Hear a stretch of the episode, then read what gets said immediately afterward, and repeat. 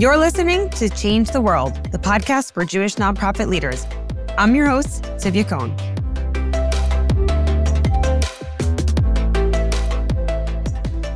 Hello, and thank you for joining me on today's episode of the Change the World podcast. Today, I am fortunate enough to be sitting with Rabbi Sturm, who is the Director of Outreach for Renewal, an incredible organization that I'm sure you've heard about, but I'm going to let Rabbi Sturm introduce himself and tell us a little about Renewal as well. So, Rabbi Sturm, first of all, thank you so much for being here. Really appreciate your time. Thank you so much. It's really a pleasure and an honor to be here. Uh, so, yeah, as you mentioned, I'm the Director of Outreach at Renewal. Renewal is an organization that's been around now for uh, close to 17 years. And uh, thank God we've been involved in well over 900 life saving transplants.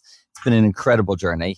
Uh, so between that, I have uh, my other job is that I'm the assistant rabbi of the Young Israel of Staten Island. Uh, so between both of those jobs, uh, I try and stay out of trouble. Sounds like you're a pretty busy guy. So tell me, I'm very interested to know, you know, when people find themselves working in the nonprofit sector, like where did that come from? Is it something you always knew you were going to do, or tell us that story? So when I was in college, I went to uh, Lander College, and I was actually a finance major. Um, I have a passion for Wall Street, stock market, that kind of stuff, and I thought that that was going to be my career.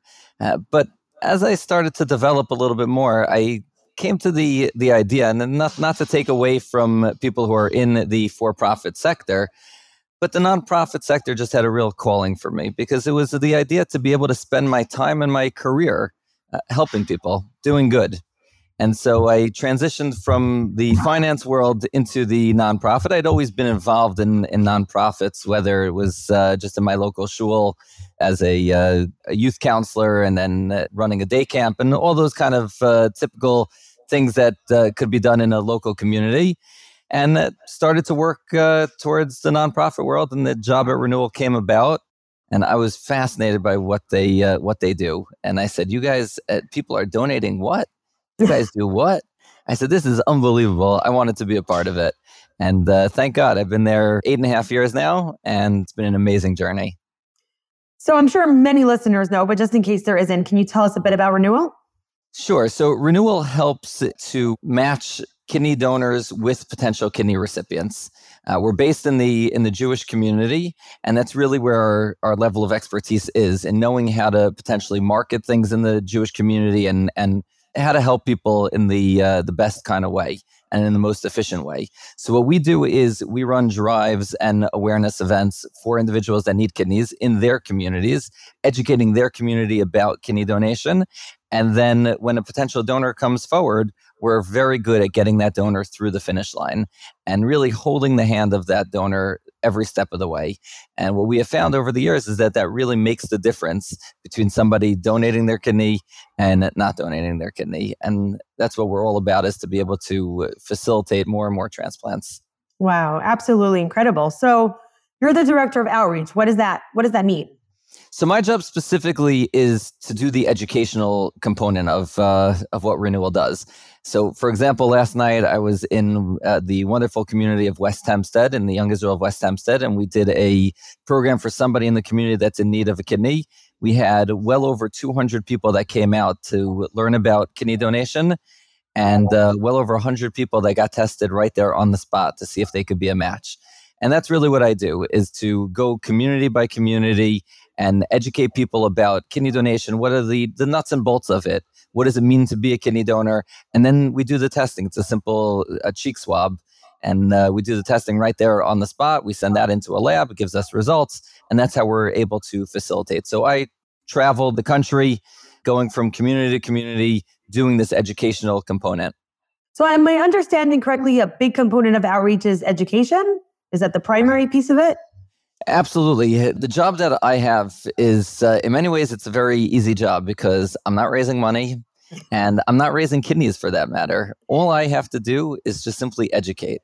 And what I have found, what we have found, is that people just come forward. It's an amazing, amazing thing that there's so many people out there that would donate their kidney if they only knew something about it. They just don't know what it is.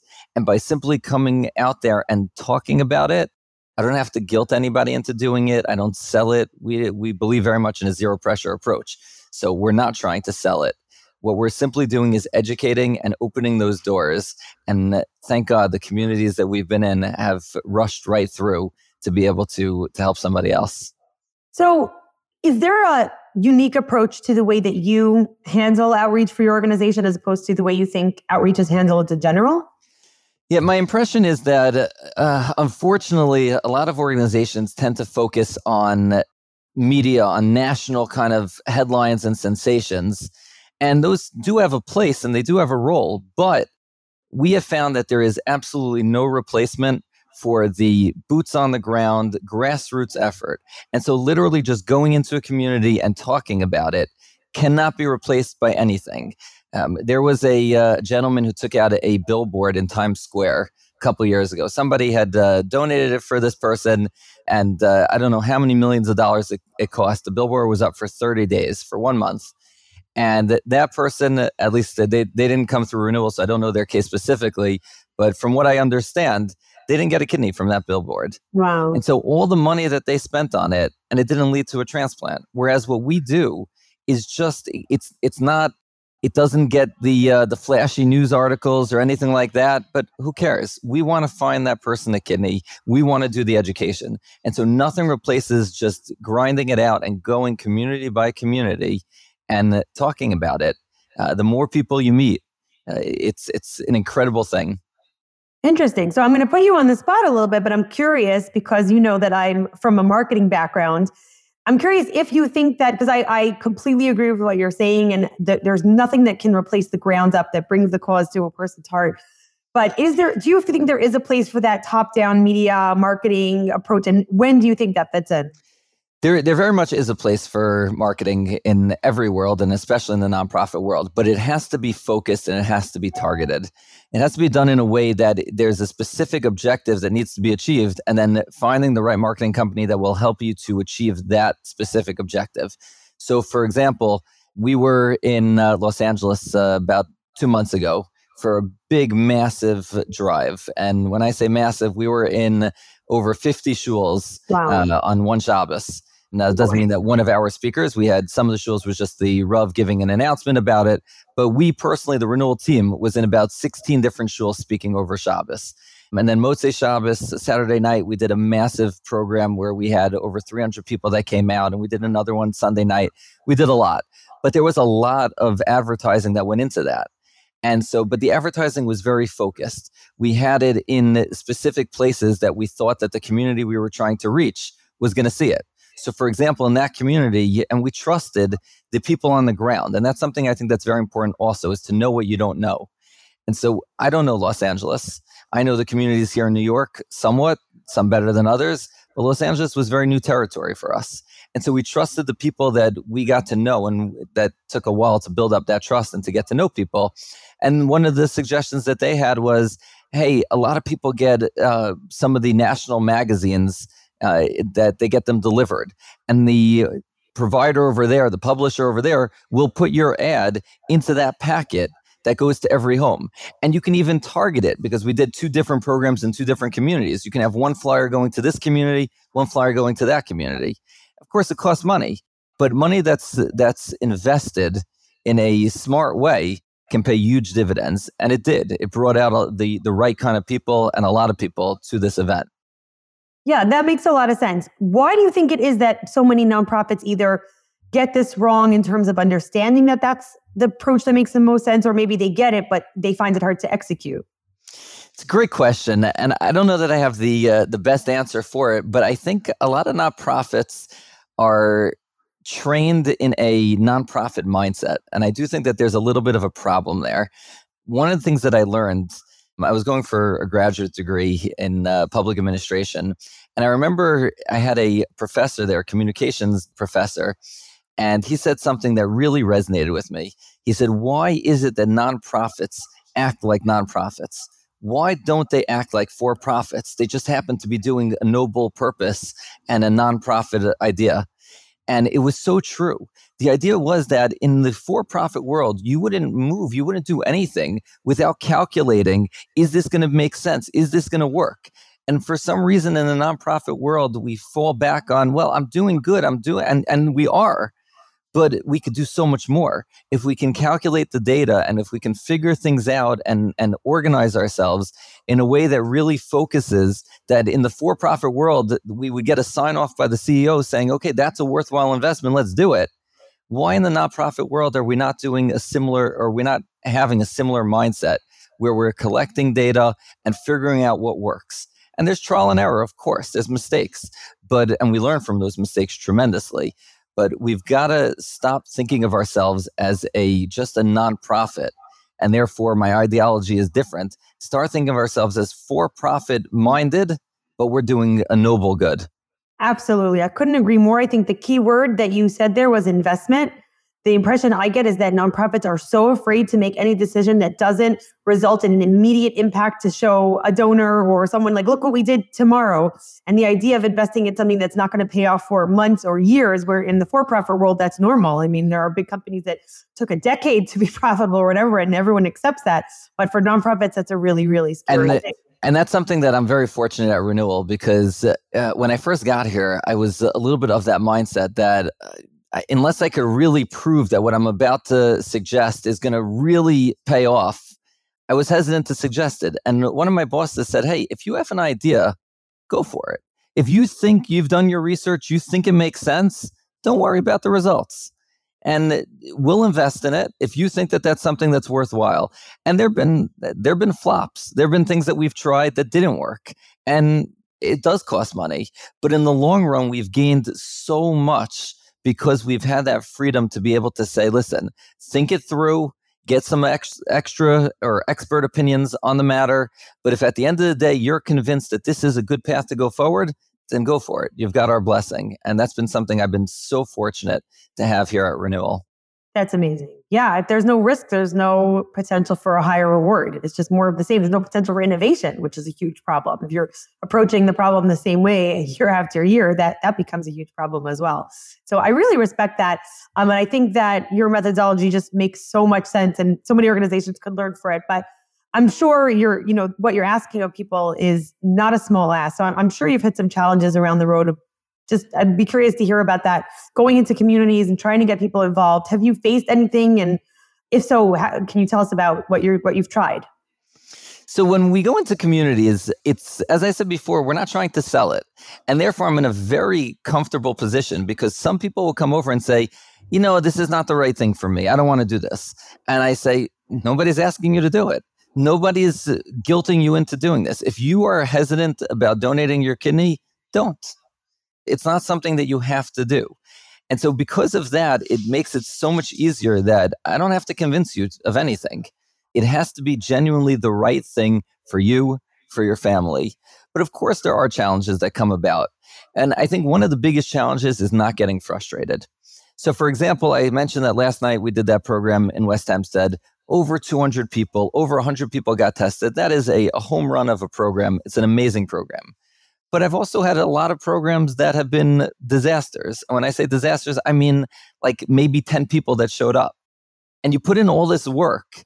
And so we've done programs where there've been hundreds and hundreds of people. And we've done programs where there've been 10, 15, 20 people. And it's it's hard to not get frustrated when you go to the, when you show up at an event and here you put in that time and effort and nobody's there. And it's a you feel like it's a waste of time to be there. Now, it's true that even from 10, 15, 20 people, you can still find that one kidney donor. It's true. And it does happen. There have been some of those kind of events, but a lot of them it doesn't. And you you start to reflect and say, did I just waste my time? And it's easy to get frustrated and to get down and say, you know what, next time I don't I'm not going to put in the work. Why bother? They're not going to show up.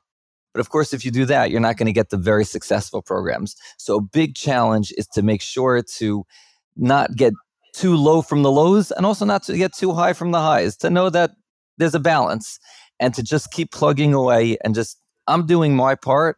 I'm doing my effort. Certainly, as a uh, uh, as a rabbi, I certainly believe that it, it's in God's hands. I put forth my effort. I'll let Him take care of the results. I don't have to worry about that. I'm sure all nonprofits can relate to that.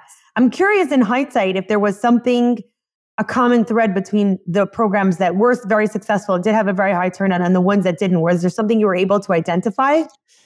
I could usually predict the day of the event if it's going to be a, a big program or not. I sometimes get it wrong, but I could usually predict it. And the reason is because the successful programs have one thing in common. And this is something that took us a couple years to learn, but since we have, we've really harnessed it. And that is, I don't organize the program. So I keep coming back to last night's program, West Hempstead. So, for example, there, the family of this particular person and the friends of the family of this particular person, they formed a committee. And that's what we recommend. Form a committee, and it's going to be your job to get people to come out. We will come and we will speak, we will educate, we'll do the testing, we'll do all of that. It's your job to get people to come out and the strength of the committee is directly correlated to the the success of the program. If it's a strong committee that's really doing their effort and when i say effort um, and this is something that is very important to to learn forever or to impart i would say and this is, gets back to what we were saying before about the marketing i tell people all the time do not rely on just simply posting the flyer on facebook or even on whatsapp although WhatsApp definitely is more successful, but don't rely just on that because nothing replaces that personal phone call, that personal text message, or that personal WhatsApp message to people saying, Hey, I need you to come out to this event. It'll mean a lot to me to have you there at this event. That's what gets people out. We are bombarded today with so many different things that are competing for our time and our attention. Oh, yeah. We're not just coming out because we saw a flyer on Facebook as wonderful as our graphic designer is, and she is amazing, that's not what's getting people to come out just simply seeing that flyer. There's got to be that personal approach and that personal appeal. You need the flyers, you need the the media and the marketing because the word has got to get out there. You need some buzz, but it will not replace the personal connection and asking people to simply come out to the program. So I can usually tell based on the strength of the committee because I work together with the committee in the weeks leading up to the event and you can see which committees are doing a better job and which committees are, are not. And sometimes you try and steer them all in the right direction, but at the end of the day, the strength of the committee is is what they are. Tell me if you agree about the marketing piece that the, those flyers and the media kind of lends a legitimacy to it. You also just true. got that personal request. It's like, I don't know, is this for real? Like, what are they asking of me? But when you get both, it's like, okay, it's a legitimate, serious event, and they have a personal reason to be there. Yeah, it's it's also true. I, I think for me the the marketing is more about creating the buzz. And so if my friend asked me to come out and I saw it in the local paper, I saw it on on a few people's Facebook feeds or on their WhatsApp statuses. So now I feel like, oh, this is like a big thing. I want to be part of this. And so the, the combination of everything, I think, is what gets people to come out. Yeah, I totally agree with that. So I was curious if you were going to say one thing that's come up a lot in my conversations with different nonprofits as a challenge mm-hmm. when it comes to outreach, marketing, et cetera, is that our community seems to have this obsession with privacy. And especially when a family is going through something, a medical condition, that they don't want people to know. So I was curious if you've encountered that as an issue when trying to do this. Very much. We have a rule at renewal and a policy at renewal that we respect the, the patient's wishes. And so these patients who come into us, and by the way, all of our services are free of charge, both the donor and the recipient. And when the recipient comes into, or the potential recipient comes into us, um, and we explain to them this, some of them say, "Listen, I'm very hesitant to go forward, to go public," and we tell them point blank, we understand the hesitancy and we will respect your privacy if that's what you decide. But we do want you to understand that you stand a much better chance if you're public. The more public you are, the better the chance that of finding that kidney donor. So, for example, if that flyer can include a picture, and I, I want, I, I tell people that I don't want a picture, I don't want a post picture, I don't want wedding pictures. I want pictures of the patient with their family because the donor is looking at this and they're saying, hey, you mean if I donate my kidney to this person, I'm not just saving them, I'm saving a whole family. I'm giving them their father, their grandfather, their child, their whatever. I'm giving them that person back. And it's a much, much more powerful thing. Sure. That can only be told over in a in the best way with a picture. Can it be told over with just text? It can, but it's not great. So we'll do whatever their comfort level is. And so some will go all in and they'll use their picture and everything and others will uh, will be more cautious and they'll just use a name and others won't even use anything and so sometimes we'll just say a member of the community it's not as good it's not as effective but we'll work with whatever we can but i definitely agree the more they're willing to be out there the better it is with that said i understand there are problems and and uh, and there are reasons why they don't want to be public.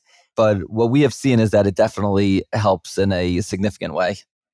Yeah, I, I also when when you know people express the wish to have privacy, I completely understand it. But the ripple effect of not getting uh, hung up on that piece is super powerful because I think when one person sees it's okay, we can come out and our medical issues and our mental health, whatever it is that we're coming out with, and everyone still lives to tell the story and still gets married and still has, you know, it's it, it, it's huge what it can do for the community. It's something I've talked about on past episodes, and it's a, a big soapbox topic of mine. Um, it's interesting because I've I've seen renewals marketing and I've seen people on video and you know in advertisements, and it's very refreshing to me to see that.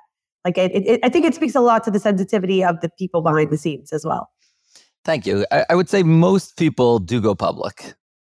Well, especially if you're telling them it makes a big difference, I would imagine it would be a big incentive, especially given the severity of the situation. When someone is up to needing a transplant, it's you know it's time to take it seriously. I would imagine. Definitely. So, what about let's switch from challenges for a moment. Any like really uh, memorable favorite stories or successes that you would want to share? it's just it's so beautiful when i come into a community and you see that community rally around and so again last night was phenomenal last week i did a different program somewhere else which had 100 people that came out and when you see how uh, the community rallies around people this is something that is uh, is not found outside the communities that we're in, in to a large degree it's really it's a very big problem and something that we've tried to tackle and have not been all that successful in tackling. But in our community, we're, we're dealing in the Orthodox Jewish community primarily. That's where our donors are coming from, not our recipients. Our recipients are coming from all walks of, of life. But uh, our donors are coming almost exclusively, not 100%, but mostly from the Orthodox community. And in the Orthodox Jewish community, the, the sense of community is so powerful and it's so beautiful to me to be able to come out and see, wow, these people they don't know the person necessarily. They know a child of the person. They know a friend of a friend of a and but they're part of one community. And therefore they're coming out and they're going to get tested and they're going to end up donating their kidney potentially to somebody that they don't really know but they know they're part of a community that just unfortunately does not exist to a large degree outside of, of these circles and it's a big big challenge we do go all over the place and try and, and raise awareness in, in other settings, but it's a huge challenge we have to get anywhere close to the kind of numbers that we're getting in these communities. And by the way, just in case anyone's listening and they don't necessarily believe all of what we're saying, I can verify that it works because I briefly met Rabbi Sturm at an event in my neighborhood, North Woodmere. Someone we knew was actually there was a drive for someone that someone that I know's father, and I went out there. It's not something I would have ever expected to do to go out and get swapped. And I was impressed by how easy it was and how professional it was. And that what you're describing, that era of like a sense of community and people coming out in the evenings of their home. I believe it was winter. Like it's it's it's something very special. I think it's probably not easily replicable.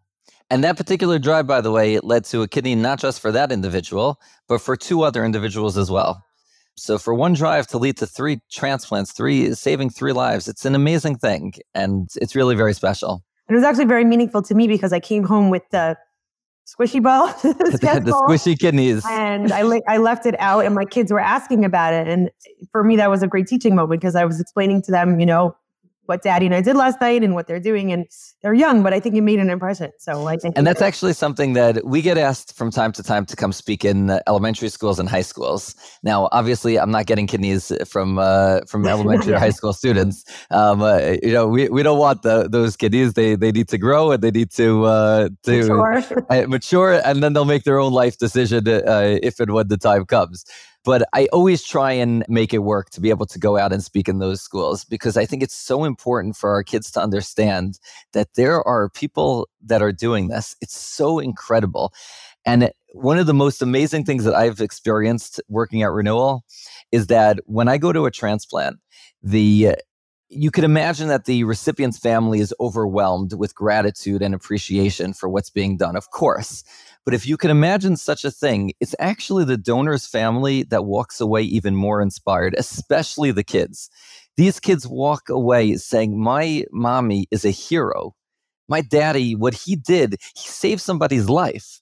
They are so inspired, and it has such a deep impact on these children and how they develop. It's such a beautiful thing. Absolutely. And I would say probably a good 90% of the people I've interviewed when I asked them how they got into the nonprofit space, there was something tied back to their childhood, their parents were involved in the community, or something that really raised this next generation of community leaders. So I think we can't underestimate the importance. So this is a, a question we didn't discuss earlier that I actually thought of while you were speaking at some point. I'd be very curious to know if and what the synergy looks like between Renewal's outreach department and the fundraising department. Because I think that's a big one for a lot of organizations. It is a big one, and uh, we're very fortunate here that that there is a tremendous amount of synergy. That we really do work together. First of all, we're friendly with each other, um, so that I think uh, helps. There's a camaraderie for sure, but more than that, we uh, we have common goals. Even though we're we're focused on different things, we very much see things the same way. And so, a lot of the programs that we do are a joint fundraising and awareness program. So when I'm going for a specific patient, that's not the case. Uh, then, it, then it's really strictly awareness and education, and we leave fundraising out of it. I don't like to do fundraising at those kind of events when there's a person attached, because first of all, we won't take a, a donation that's made on behalf of any patient on our list. So that uh, that's is that a legal thing? Legally, we are allowed to accept donations that are made to the organization, but as an organizational decision, we don't feel proper to accept a financial donation that's being made on behalf of a particular patient. It just doesn't, uh, we don't want it to cloud our judgment. A person doesn't deserve a kidney more or less based on what their net worth is. And therefore, so as not to be, not to cloud our judgment in the process, I've seen our fundraisers. I kid you not. I've seen them turn down fifty thousand dollar checks wow. multiple times, and we will not accept a penny from a patient or their family prior to transplant. After transplant, if they want, they're more than welcome to, but there's no obligation to do so. But we do a lot of events where we kind of work together, and we do it as a big fundraising slash awareness event. Those events are super powerful on multiple levels. First of all, with the fundraising aspect of it, it allows me to kind of spend more money on it because I'm hesitant to, for just an awareness event, I'm hesitant to spend very big money. But when there's a fundraising piece to it, so fundraisers will spend in order to make money. That's just the the nature of the beast. And so we can do more of a lavish kind of an event. And those events tend to bring out a lot, a lot of people. And that leads directly to a lot of people getting tested and a lot of potential uh, kidney donors. So the the synergy between the, fundraising department and our outreach department is such that we really we, we work hand in hand on a lot of the the programs that we do. It's a beautiful relationship. That's interesting to me because I've always been hesitant to recommend mixing the awareness and the fundraising. There's a concern of like kind of like they don't hear you over the request for the check? Like, do you have you found? yeah, I mean, you have to be able. You have to be able to stand your ground. Both sides have to be able to stand your, their ground. Meaning the fundraisers have to be able to say, "Listen, what you're what you have in mind is not going to bring in the money. We've got to alter it." And I've got to stand my ground and say, "Listen, my my objective at the end of the day is to get more, to find more potential kidney donors, and we've got to make sure that we align." But when we both and and this is where having that good relationship with each other really helps. When we both know that we're on the same team, we're working towards similar goals, albeit slightly differently, we're able to find that common ground. And there have been events where we say sometimes, you know what, it's just not going to work. You got to do a fundraising event. I'm just going to do it as an awareness event. We can't mix the two. But 90% of the time, we're able to bridge the two and make it work. But you do have to to be eh, strong in your convictions. I know what I what I need for the awareness component of it, and I can't compromise on that. Are there ever times when you decide one like there's a decision that's made that has to prioritize one department, like one department has to kind of give in to the other because there is just no way to coexist? It's a good question. Um, it definitely happens sometimes that we have to compromise, but not to fully give in. Uh, we've always been able to. Sometimes I don't get everything that I want in in doing it as an awareness piece. Um, I'll tell you where this comes up most often is sometimes in the verbiage that's used on a flyer. And there, there's always a little bit of a tense battle of how strong the the words that are used should be geared towards fundraising I don't want to gear as much towards fundraising because then I'm I'm afraid that I'm going to lose out on potential people who are coming that aren't going to be making a check, aren't going to be writing a check, and they're going to be hesitant to even come out when they think it's very heavy focused on fundraising. So that's sometimes where the uh, the disagreements come up and just which verbiage to use. And sometimes you have to compromise and you find a word that uh, is somewhat neutral. And so neither of us gets exactly what we want, but we end up satisfied. with the end result. Meaning verbiage that's let's say let's say strong enough to really be compelling to a donor might be too strong to scare away a potential i mean sorry so financial donor. financial donor exactly might exactly. scare away a kidney donor. Exactly. So for ah, example we use the word we we've come to use the word support renewal on the ah. flyer. I feel like support is a softer word that doesn't say hey give us your money. That way it doesn't scare off some of the potential kidney donors. Support okay it's a nice idea to support. So that's one of the examples that we've kind of over trial and error but we've kind of figured out that you know what that's a word we're both comfortable with the fundraising department and the outreach department we can settle on on such verbiage. That's really interesting. I get a lot of calls from nonprofits and they try to explain to me how they have it harder than others because they have like this specific challenge, eh, you know, with marketing or whatever, they can't use these words or they can't use these pictures. So they have it so much harder than and I try to explain to them every organization has their thing. That's their their stumbling block that they can overcome, obviously, but there is always something. So that's really interesting that that that like kind of double-sided sword and even the donor donor word. Like I would never have thought of that. That's true. And also, if we think about it, going back to the idea of the for profit, if we think about it, sometimes in organizations, there's like there's tension between the fundraising department and the other departments. But if you step back and think about it, the fundraising department is fueling our other departments. We can't operate without that fundraising department. Oh, for sure. So when you gain that perspective, you, you start to realize, hey, they're not the enemy we we need to work together because I need them to be successful at what I do. And we want to be able to find that common ground. We want to be able to work together, but it has a lot to do with the personalities. I'm very fortunate here that we do get along uh, here. It's which is unique in a few different regards. One is that we are a very diverse organization. It's uh, mostly a Hasidic organization. Um, not in the Hasidic world. We have Yeshivish, we have modern Orthodox, we have Sephardi. We've got all different walks of life. And somehow, even though whether ideologically we're not necessarily aligned, but somehow we find that common ground and we're one big family. Doesn't mean we don't fight. Families fight, sure. but but we we care about each other and we all want what's best for the organization. That's incredible. I think the different backgrounds bring so many different like sets of relationships and connections and footholds in different worlds, which is all coming together is very, very powerful. I think when organizations are based in one community, they find it very hard to kind of bridge the gap. So it's, it's huge. and and and going back to something else I said, knowing what I don't know is also very important. And so being able to say, listen, I don't know the Hasidic world or I don't know the Syrian world. I need your help. I need you to guide me it's a very important thing to be able to uh, to do. And sometimes people are too proud to admit that you know maybe I, I, don't know so much about that particular community, but that gets in the way of progress. Um, and so being able to go to the people that can help you and get their advice is very powerful. Sure. So it sounds like your organization really has thought through a lot how to handle outreach, how to you know build up that synergy with outreach and fundraising. Is there anything? I, I'm just curious if there's anything you particularly brought to the role in terms of innovation or new programs or anything that you've implemented that you're particularly proud of? So when I came on on board, it was a very much a Hasidic organization, and they brought me on because they wanted to reach out beyond the Hasidic world, and they really didn't have the know-how of getting into uh, some of the more modern Orthodox communities or even into the yeshivish communities, and what sells in those communities. So I'll give you an example when I first came on board, so they had tried to do something in a uh, don't won't mention the particular community, but they had tried to do something in a modern Orthodox uh, shul. They were in that community over Shabbos, very very well received, and they said, "Hey, tomorrow Sunday we're going to be here all day long. Come and get tested." And these were this was the before we were doing uh, cheek swabs. This was a little bit more invasive. It was a, a blood test. Um, so we did get less people that would come out in general, but still so it, I came, I was on, I, I, was on staff maybe two weeks at that point. So I was just learning the ropes. So I came, I was not involved in that program at all.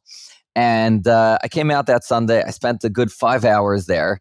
And just to, uh, for the sake of suspense, uh, if you want to guess how many people came out for that program, well, it was zero. Oh, not a single wow. person came out to get tested. And I stepped back and and it didn't hit me right in the moment, but I said, wait a second, guys, we got to think about this. You don't know the modern Orthodox community. You know the Hasidic community. In the Hasidic community, they think with their heart. And so if they hear somebody needs a kidney and they're going to die if they don't get one, so they think with their heart, "There, I'm in. Let me do it." I said the modern Orthodox community is is much more of a uh, cerebral kind of community in the sense that we've got to process this. You came in less than 24 hours ago and told them what kidney donation is. They never heard of it before that point, and now you're coming back the next day and saying, "Hey, get tested." It's not going to happen give it six months. Let the idea marinate. Let it let it settle. And now we can wow. go back and now we can we can come in. And that's really been the model that we've done in the community by community is recognizing not and not even to paint with a broad brush even in specific communities within the modern Orthodox community the modern Orthodox world to go into a particular community and say here's what kidney donation is. Now we're going to come back a few months later. And slowly but surely when i first started at renewal we had in the five towns area, we had about, I think we had four kidney donors that had donated before I got here. At this point, we're up to 45. Wow. Um, in about eight years. And that's not because I've done anything crazy. It's because the idea snowballed. It's that we got in through the right channels, knowing what the community is absorbed in, knowing which things they read, which things they follow, and how to get through to them.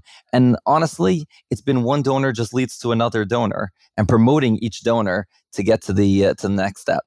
And I'm sure it also really comes back to that piece of trial and error. You have to when you expand, you have to take risks. You have to. I have failed many times.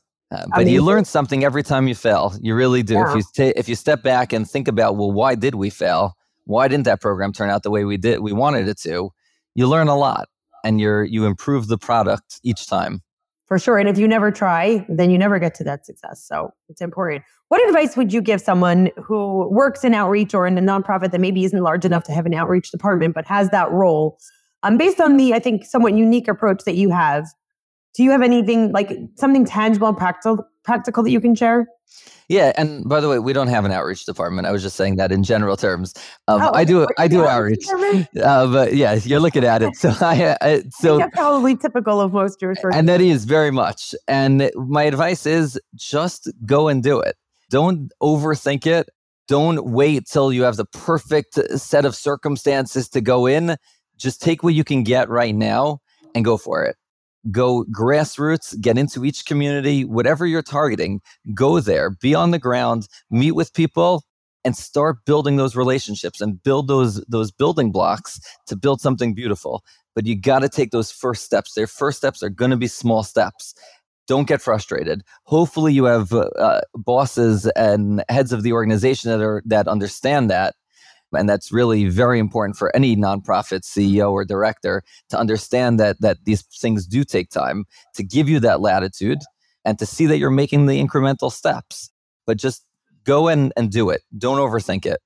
I love that. But can I just add my own personal pet? Please. Go and do it. Don't overthink it, but also don't rush. like so many times, the organization finally made a decision, and because they made the decision, they want it done yesterday. I it's a very good point. Go yes. it, but ask the right questions, listen, take the time to get your ducks in a row. Like there, there's a healthy balance between go for it and rush into it that I think is is a struggle for many. When we have particular communities on our radar that we're trying to get into and, and break into, the ones that we rush almost always are not as successful as the ones that we plan properly. Sometimes there's circumstances that we need to just jump into a particular community for example, sometimes we have a, a very popular kidney donor in a community and we just want to capitalize. That person just donated. We want to capitalize on that, but we haven't done the groundwork in that community. We haven't built up the name in that community. And we'll rush in because it's just uh, circumstances we've got to rush in.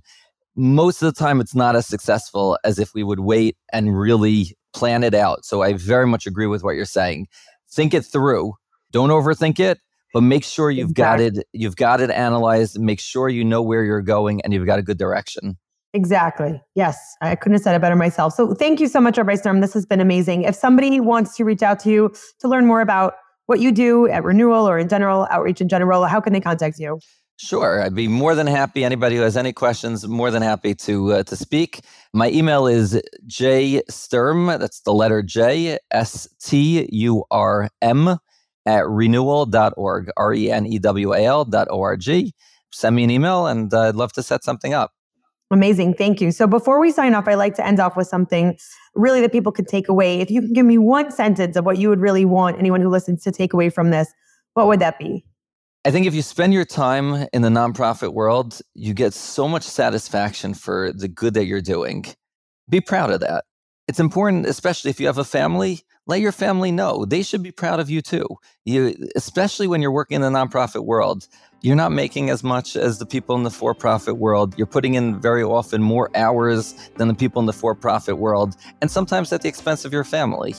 Make sure they know the good that you're accomplishing and that they have a, a significant share in being able to accomplish all of those things. I think if you do that, you'll be happier. They'll be happier, of course. You'll be happier and you'll be a lot more successful.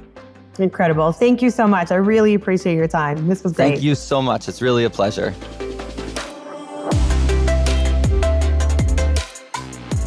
Thanks for listening to today's episode of the Change the World podcast. If you have any feedback or an idea for my next episode, or if you're a nonprofit leader interested in learning more about how 14 Minds can help your nonprofit, I'd love to hear from you. Just send an email to tzivia at 14minds.com. For more nonprofit content, follow me on LinkedIn or visit 14minds.com.